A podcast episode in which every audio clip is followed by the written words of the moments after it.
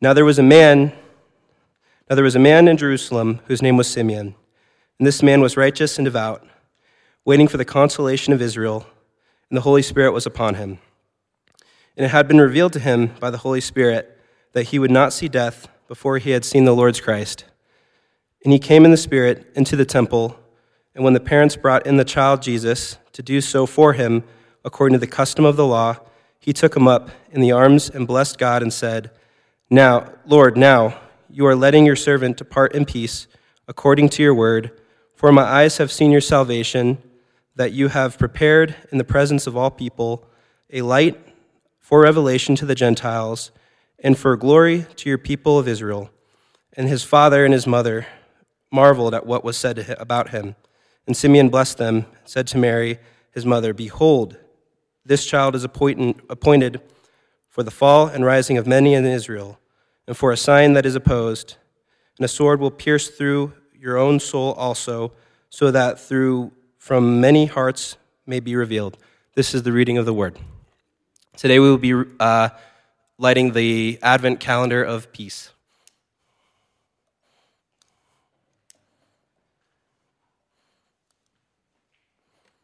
Candle.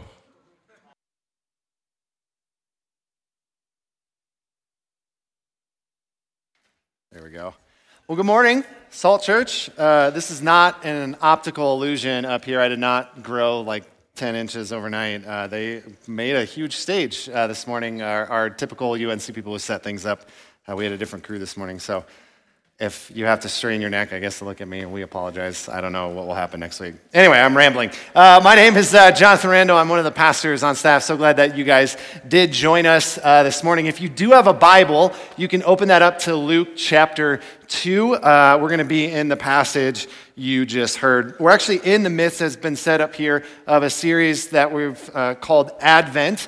Uh, the word Advent just simply means to arrive or appear. And the church has typically taken some time around Christmas to look at that word in two different ways. We want to look at how Jesus advented or arrived into the world the first time as the baby Jesus, but also looking forward to the day when he will advent again and come back as a conquering king. And uh, typically, churches will spend about four weeks in this, and they'll look at Jesus as our hope, as our joy, as our peace, and as our love. And so uh, this morning, uh, we're going to unpack Jesus as our peace. We've already looked at Jesus as our hope and our joy, and this morning, we're going to look at Jesus as our peace.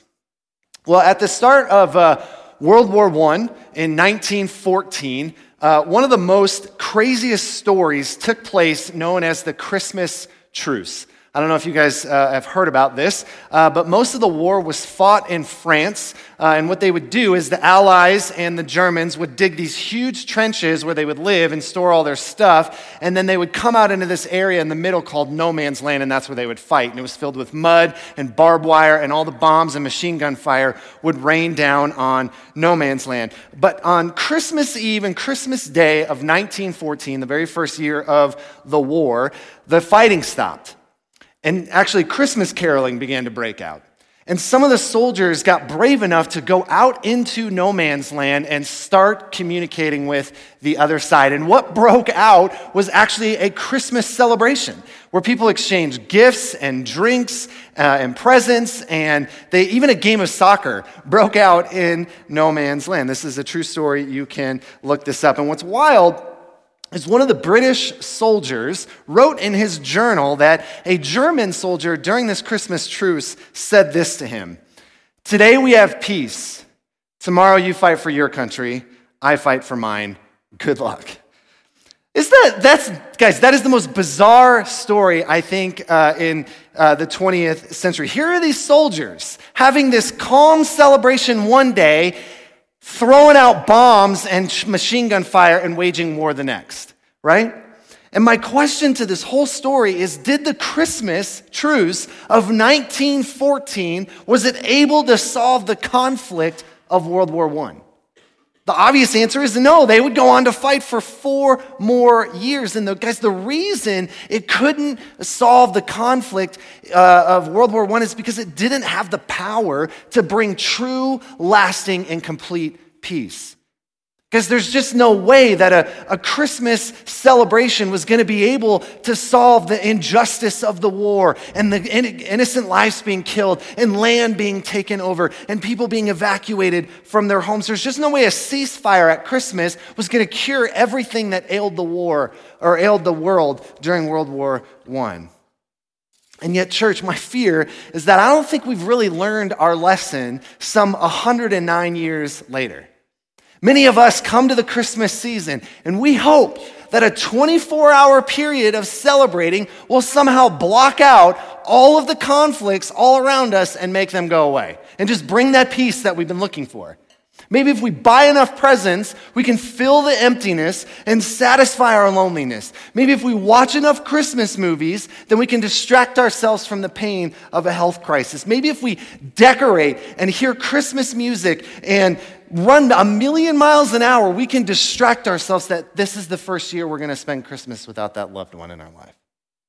And it doesn't work. In fact, it can do the opposite. Because I know so many people at this time of year, Christmas makes us more stressed out. It makes us more anxious. It makes us more restless, not at peace. Now, please hear me. I'm the most pro Christmas person probably in this room. We decorate in November. We, we've got two Christmas trees. We will exchange presents. We do elf on the shelf in our house. Um, like, we do it all. I love the holiday of Christmas. But here's the thing if I find my ultimate peace in a holiday, I'm dead in the water. It just does not have the power to deliver. And so, how do we get to true, lasting, and complete peace? Well, our world will tell you that if you want peace, you need to avoid conflict. But I would argue that the ironic truth of Scripture is that if you want peace, you need to face conflict de- dead on. There's no other way to get peace. Peace is actually found through conflict. Merry Christmas, right? Like this is not the top, typically the topic we talk about. Like I'd love to see Kayla or Caleb turn this into a Christmas song, right? It's the most quarreling time of the year, but we will get peace if we have a big feast and we all get along. Chris, I'm coming for the worship team. Um, listen, I get it. This is not the, the, the Christmas holly jolly message, but it's true. There is no peace unless we go through conflict. Think about it. How do you get that peaceful euphoria of completing your last final exam? You have to go through the agony of studying and preparing and writing papers. How does a surgeon bring peace to your body if it has a tumor? It's gotta, he's got to cut you. He's got to draw blood. He's got to pull it out. How does a therapist bring peace to somebody who is downcast or depressed? They have to bring up the past. They have to get you to remember and confront painful memories and trauma. Oftentimes in counseling, you feel worse before you feel better. How did World War I finally get to peace? They had to fight. And if we want peace, it's going to require us to face conflict head on. And that's what I want to do this morning. I want to show us three different areas where we can have peace peace with God, peace with our lives, and peace with others. But in each one of these areas, I'm going to show that it's going to take a conflict in order to get there. So, the first area of peace and the conflict we need to go through to get there is this peace with God needs the cross. Peace with God needs the cross. In verse 29 of Luke chapter 2, Simeon says this Lord, now you are letting your servant depart in peace, according to your word, for my eyes have seen your salvation. Why does Simeon say that he has peace in this moment? It's not because there's peace politically and nations are getting along. It's not because Simeon is having a peaceful day and got to do errands without the kids, right? He, he has peace in this moment because his eyes have seen the salvation of God. But put yourself in the story. What are his eyes on? What is Simeon actually looking at in this moment? He's holding it. It's the baby Jesus. Jesus equals salvation. Verse 25 says that Simeon was waiting for the consolation of Israel. That word consolation means comfort. And in Old Testament prophecy, it was the idea that salvation was going to come through, or comfort was going to come through a person. And this person was the Messiah or the Christ. He was going to provide comfort for people by bringing salvation to the world. And so for Simeon and the Jewish people, salvation wasn't so much of a process as it was a person. And what gave Simeon unbelievable comfort was knowing that the child in his hands would bring the salvation the world so desperately needed. And so again, Simeon, here's a man at peace, and he has peace not because it's so much something that God has given him, but, but it, rather it's because that it's who God is. God is peace. I love the way that uh, C.S. Lewis says it. He says, God can't give us peace apart from himself because there is no such thing. If, if God is our peace, then the fundamental question that we have to ask this morning is how do we get that? How do we get the peace of God? It means we have to accept or receive God on his own terms.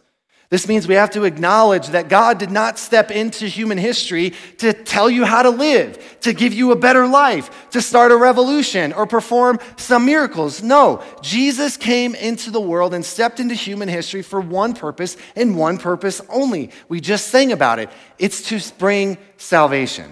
That's why Simeon says, My eyes have seen your salvation. But a follow up question that I think is even more important is how does Jesus save us? How does he do this? This is where I think a conflict comes into play. See, to say that Jesus came into the world to save it implies that there is some destruction that threatens to undo us. You don't have need for peace unless there's a war. And we don't have need for salvation unless there is something going on in our hearts that threatens to undo us. And there is something in our hearts that threatens to undo us. The Bible calls this destruction sin.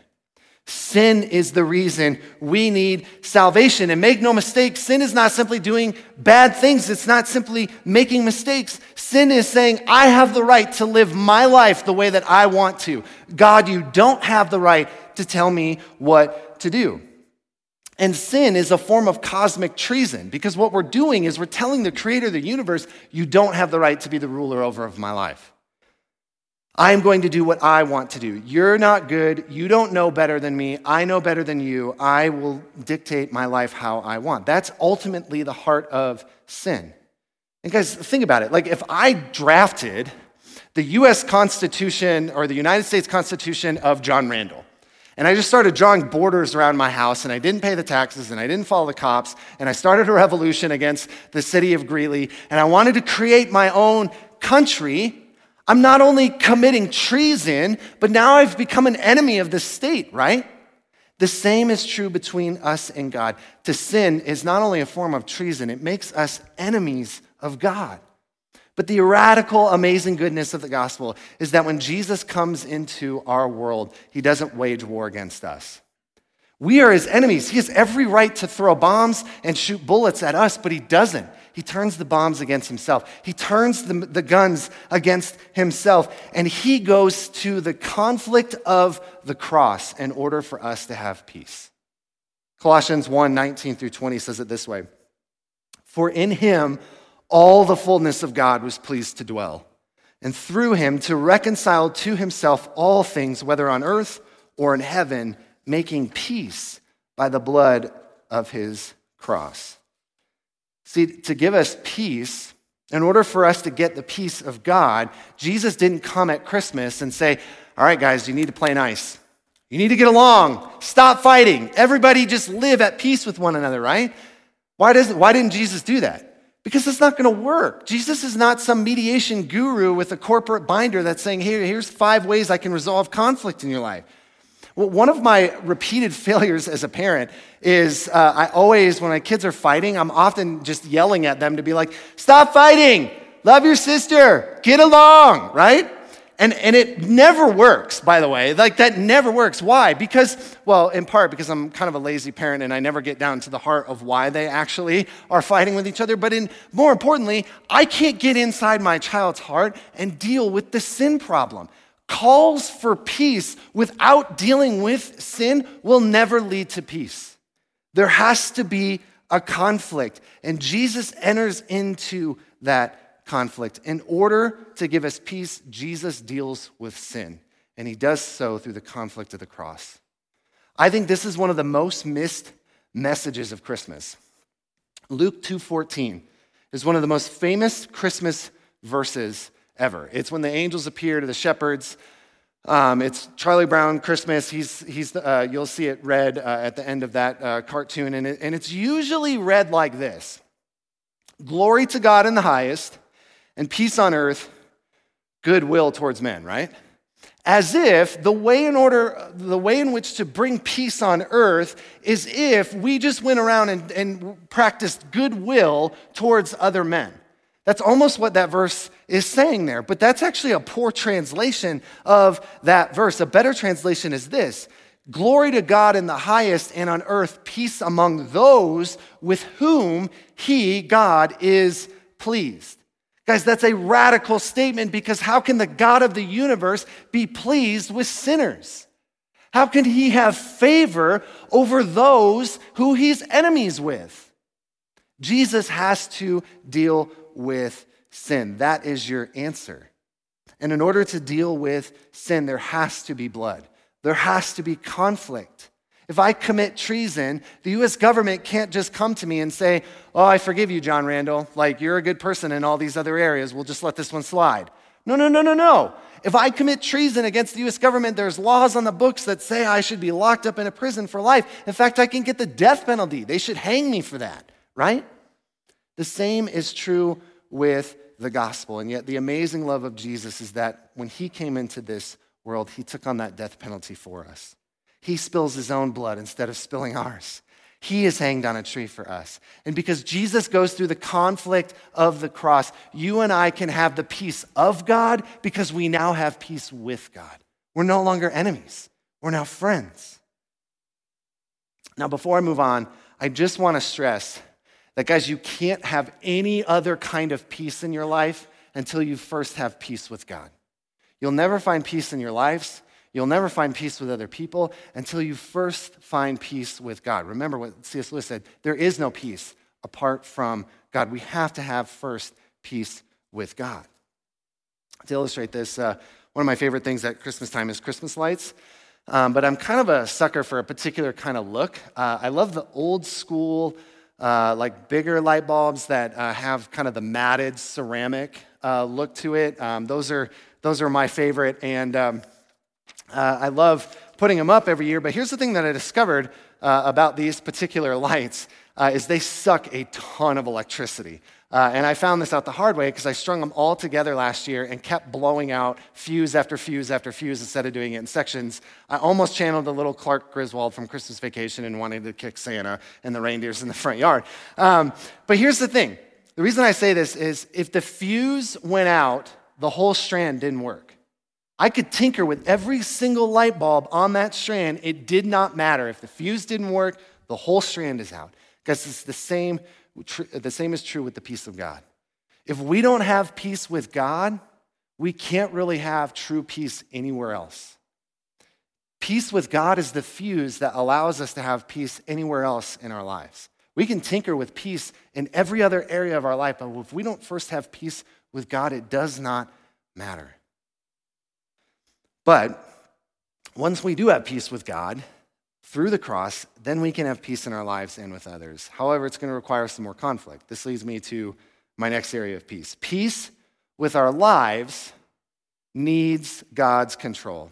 If we want peace with our lives, it needs God's control.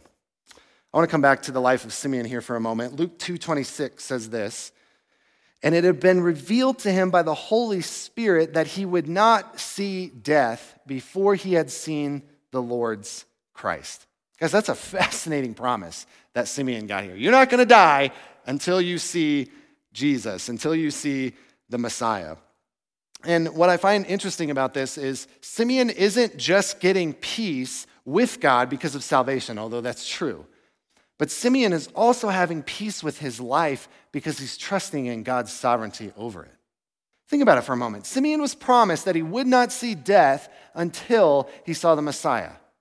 Imagine the peace of mind and the rest and, and, the, and just the sense of like, oh, I can breathe, right? That, that Simeon has. He has unbelievable peace in this moment because he knows that I can't do anything that's going to screw up God's plan for my life. Now, we don't have the exact same promise of Simeon and that we're not going to die. Like, we haven't been told the time of our death. But the, the, the, truth that still remains for us is, guys, that we can have peace in our lives knowing that we can't possibly mess up God's plans for our lives. One of my favorite quotes of all time is from Henry Martyn. He was a missionary to India in the late 1700s. He died actually at the age of 31 from the plague uh, while he was out on the mission field. And he has this unbelievable quote. He says this I am immortal until God's work for me to do is done. The Lord reigns. Man, that, that is a quote worthy of putting on our tombstones and putting on our lives. Did you know that you are immortal until God's work for you to do is done? I believe that so much fear and anxiety exists in our lives because we honestly struggle to believe this. So, so many of us struggle to have the peace that Simeon had because we honestly don't think at the end of the day that God is in control of our lives. And here's the thing the reason we think that is because everywhere we look in our world, it seems like God isn't in control, right? Let's just take Simeon, for example. Here's the guy that's promised you're not going to die until you see the promised Messiah. Who's the Messiah? The Messiah is the comforter, the one that's going to bring salvation, the one that's going to bring ultimate peace to the world. And yet, here's Simeon, a man who's going into the temple every single day, wondering, is today going to be the day that I see this Messiah, the one that is promising peace? And every time Simeon goes into the temple, this is what he's running by. He's running by Roman soldiers, he's exchanging Roman coins and Roman currency. He's seeing Romans building buildings, and on every single one of these objects, the shields of the soldiers, and on the coins that he's using in the marketplace, and on the buildings would have been this symbol. It's a the letter P and an X smashed together. And what that symbol represented was the Pax Romana. It was the Roman peace. And the way that Romans got to peace is through a brutal regime of army conquering the known world at that time. And they had been ruling it with an iron fist for 500 years. Here's a world that Simeon is living in where it does not look like God is in control. Rome looks like they're in control. God's not bringing peace, Rome is. And yet, there is Simeon day after day after day going into the temple, believing and holding on to this promise that he would see a different king, a king who would bring a peace that was greater than anything the Roman Empire could ever imagine. If anyone had reason to fear, if anyone had reason for anxiety, if anyone had reason for a belief that God was not in control, it was Simeon. And yet, Simeon knows that there is nothing that can stop God's plan for his life. Salt Church, I, I know just a handful of stories in this room, but I know enough to know that there are all, or I would say all of us in this room at some point struggle to believe that God is in control, that we feel that the world is just spinning out of control. Some of us have sat in a doctor's office and gotten that diagnosis that we didn't want to hear and it feels like we're out of control. Some of us have kids that are not walking with Jesus. They don't want anything to do with the church. And anytime we try to have a conversation with them, we just push them further away. We feel out of control. Some of us have struggled to even get up this morning because when we go to social media, when we turn on the news, when we see our political climate and the problems that exist in this world, it's overwhelming. It's too much. The, the world is spinning out of control. So, how do you get peace in those moments when it feels like God isn't in control? This is where conflict comes into play. See, part of the problem for you and for me, it's not just that we struggle to believe that God is in control. It's not just that we fail to believe that God is in control. Part of the problem for you and for me is that we want to be in control at the same time God is in control. And do you see how there's going to be a conflict with that? It, it, there can't be two kings. If God is in control and you want to be in control, there's going to be a fight. There's going to be a conflict. But I would argue it goes even deeper than that because I think there's an internal conflict that goes on in us because until you die and go home to glory, there's going to be a part of you that always wants to take control, that does not want to trust that God is in control. And the Bible says we have to kill that part of ourselves, that we have to say no to that part, that we have to surrender over and over and over again to God's control and trust in Him. But I don't know about you, every time I do that, there's a fight because there's a part of me that doesn't want to do that. And if, if you've ever gone to the Lord and, and or if you've ever gone to the Lord and not struggled, surrendering control to Him, you've probably never really done that because there's a wrestle, there's a conflict, there's a fight, right? We want to give control and yet, ah, we don't really want to. There's a wrestling match there, there's a conflict.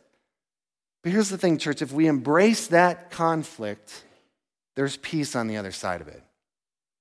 In fact, I would argue peace in our lives is direct, directly related to how much we engage that internal battle of trusting God is in control. And believe it or not, this is actually a conflict that Mary, the mother of Jesus, would experience. Luke 2 35 says this as a small parenthetical statement where Simeon uh, tells Mary directly, A sword will pierce through your own soul also. What's Simeon referring to there? What's this sword? He's referring to the fact that Mary one day would stand before the cross and see her own baby boy mocked, beaten, whipped, and killed on a cross. But it's deeper than just the love of a mother and the grief that she would have gone through watching her son die. It also shatters any expectations she had of who Jesus was supposed to be. Remember, she knows that Jesus is the Son of God. There's a popular Christmas uh, song called Mary, Did You Know? Uh, and Bible nerds love to hate on that song because um, you can read the Gospels and you're like, well, on the one hand, Mary knew who Jesus was. The angels showed up and said, like, this is the Son of God. This is the Messiah. This is the one Israel has been waiting for. But in another sense, Mary did not know who Jesus was. She did not know how Jesus was going to bring salvation to the world. She, she had no category for the cross. You actually see this play out in the Gospels too. Because in Mark chapter 3, Mary's like actually wanting Jesus to shut up and stop like teaching because he, he's acting crazy in her mind.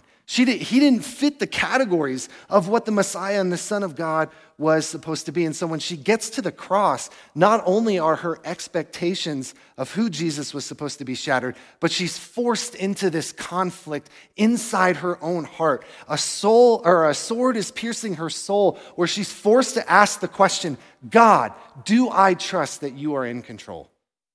This is the worst moment in human history. All the chips got pushed in on Jesus. All of our hope rests in Jesus. He's the one to bring salvation. He's the Messiah. He's the comforter. He's the one to bring peace. And he dies? We've lost it all if he dies.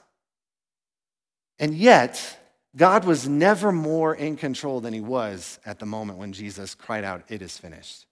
Because it was through the conflict of the cross that salvation, peace, comfort, all these things we crave for was brought to us. And it's the same sword that pierces Mary's soul that needs, that needs to pierce our soul too. Guys, this isn't some giant sword that like a knight has. Think more like a scalpel from a surgeon. We need heart surgery on us to expose that we don't trust that God is in control as much as we think we do, that we're trusting in other things but to the degree that we begin to trust that God is in control, is the degree to which we will begin to have peace. When we moved uh, to Greeley last year to help start this church and plant um, uh, Salt Church, I would love to tell you that we moved here with just unbelievable faith and we were just ready to take on the world and that I was like, yes, let's go, and had all this excitement. And some of that was there, but guys, can I be honest with you? On the inside, internally, there was a conflict. There was a fight, there was a battle because I was wrestling with all these doubts and these questions. God, what if this fails? What if the church doesn't get off the ground? What if I don't have the abilities that are needed in order for this church to succeed? Who's going to provide for our family? Is this going to work? Is this something you even want me to do? At the end of the day, every single one of these doubts, every single one of these questions boiled down to this question God, do I trust that you are in control? But here's what that conflict did. When I embraced those doubts and those questions, when I began to wrestle with them, as it exposed in my heart that I was looking to so many other things for comfort other than God. That I was trying to find peace and all these other things other than God. I, I was looking to the approval of other people instead of the approval of God. I was looking to the security of my job rather than the security that is found in Christ. I was looking to the stability of a paycheck rather than the provision of the Lord. I, I, didn't, I wasn't forced to risk anything in that other job. Now I'm forced to risk, and now I'm forced to say, God, are you going to be in control? I put him in a space where he could actually be my peace and my comfort. And when I went through this wrestling match of faith, I learned to put my trust in God, and it opened up my heart to peace. See, when God is in control and you trust that, you can rest, you can breathe like Simeon, and you know that everything is going to turn out okay. God's got it, He's in control. The beautiful thing of the gospel is that we can look to the cross just like Mary. We, we, when the swords of life pierce our soul and we wonder, God, are you in control? We don't have to wonder long because we can look to the cross. And at the moment in Jesus' life where human history would make or break, and it looked like God wasn't in control, guess what? He was never more in control. How much more is God in control in your life when it looks like He's not? You can trust Him, He's in control. John 16 33 says it this way I have said these things to you, that in me you may have peace. In the world you will have tribulation, you will have conflict, right? But take heart, I have overcome the world. Peace with God needs a cross. Peace with our lives needs God's control. Lastly, peace with others needs the church.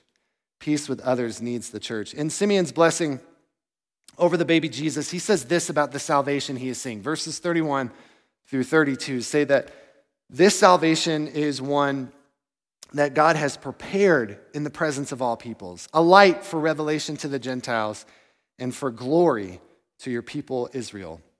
Luke is quoting from the prophet Isaiah here, and he's saying, hey, this whole salvation thing, it was never meant just for Israel. It's meant for all people. It involves the Gentiles. That's the Bible's way of describing everyone who's not a Jew. God's salvation is for all people. But here's the thing you don't have to read very far into your Bible to see that Gentiles and Jews don't exactly get along. They hated each other. And so, for Jesus to provide salvation for all people, he isn't just making peace with God for individuals one on one. No, no, no. God, when he entered into the world through human history and Jesus stepped on and provided salvation, he's providing salvation for all people, meaning not just peace with God, but peace with each other. There, uh, Ephesians 2 teaches this. Verses 14 through 18 say this For he himself is our peace who has made us both, that's Gentiles and Jews, one, and has broken down in his flesh the dividing wall of hostility by abolishing the law of commandments expressed in ordinances, that he might create in himself one new man in place of the two, so making peace, and might reconcile us both to God in one body through the cross, thereby killing the hostility.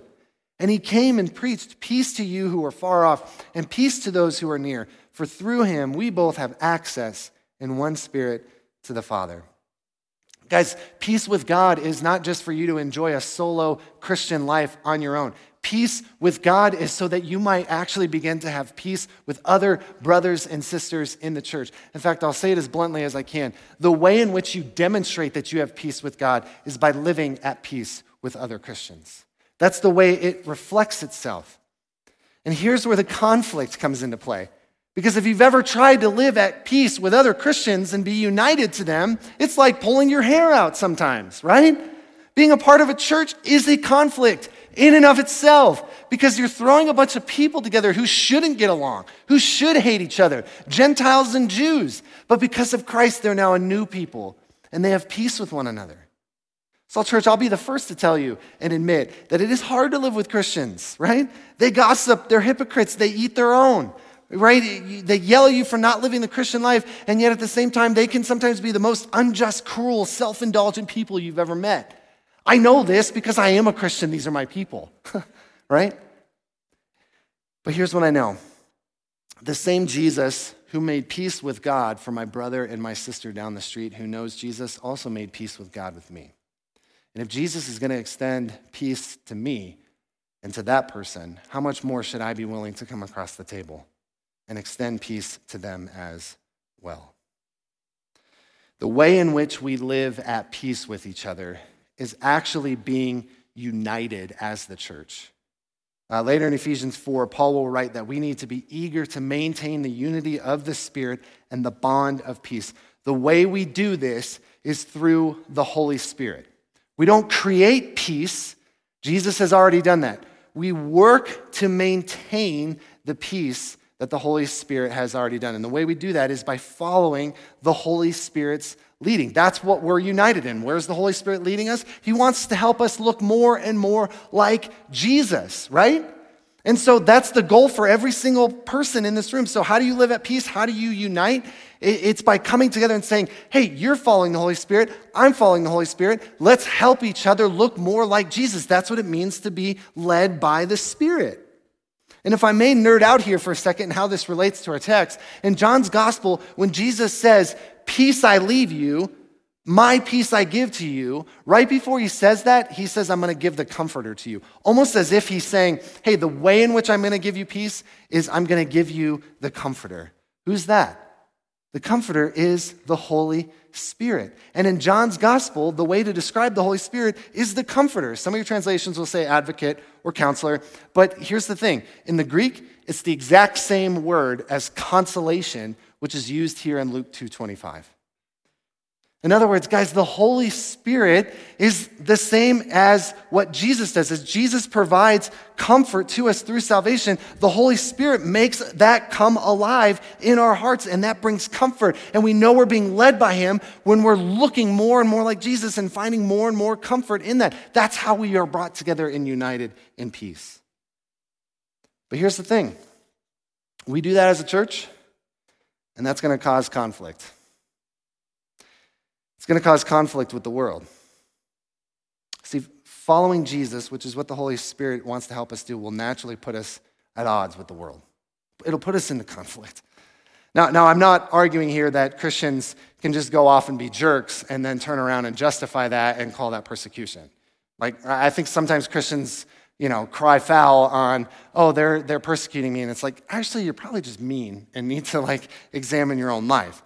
But make no mistake, if we're expecting the world to be a cheerleader to our obedience, then we have another thing coming. Our world hates what is good and right and true and honest. I love what Tim Keller says. He says, You don't have to be Jesus Christ to get people furious at being exposed for what they are. Just living an honest, moral life will expose gossip in the office, corruption in government, and racism in the neighborhood. The manger at Christmas means that if you live like Jesus, there won't be room for you in a lot of ends. And I think therein lies the challenge as a church. If we take seriously the call to live at peace with one another, being led by the Holy Spirit, it means it will create conflict with the world. If we want to be led by the Spirit, it means we're going to run up against other people who want to lead themselves. But in this challenge, guys, there's an opportunity for us as a church. If we remain unified on this, if we commit to helping each other be led by the Spirit, and we actually live at peace with one another, then we can show the world what a true, lasting, complete peace looks like. Because all of us will be brought under the banner of the Holy Spirit. Let me close with this. Simeon's prayer in verses 29 through 30 again says this. Lord, now you are letting your servant depart in peace according to your word, for my eyes have seen your salvation. Since the fourth century, this statement, this verse, has become an evening prayer for Christians in the church. They pray it every single night. It's known as the Nunc Dimittis, I think is how you pronounce that. It's a Latin term. And here's the thing the, the reason this was set up as a prayer is because you would pray this every single night, believing that if you didn't wake up in the morning and this is your last day on earth, you could die in peace because you knew what the salvation provided for you in Christ meant. My question for you this morning is can you pray this prayer with confidence? that no matter what conflict you are facing, you can truly have peace with God because of what Jesus has accomplished on the cross. That you can truly have peace in your lives, trusting that God is in control. That the gift of the church has been given to you as a conflict to a certain degree to show the world what it looks like for people who have no reason to come together other than the fact that Jesus has saved them, what true peace actually can do. May this be our prayer today and every day. Let's pray. Father, I thank you for this church. God, I pray that this morning each person in here would recognize the gift that your spirit is to all of us, that as he helps lead us, he unifies us, and we can show the world what it means to have peace with you.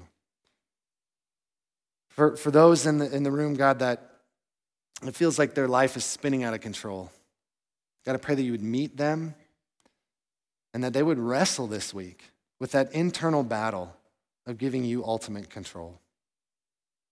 And I pray for anyone in this room who ultimately doesn't have peace with you through the cross of Jesus. There is no other peace unless you first have that. So for those in the room this morning who have never who have never repented of their sins and trusted in you, I pray that today would be the day of salvation and that they would find peace with you so that they can find peace in every other area of their life. Oh God, we ask this in your son's mighty name. Amen.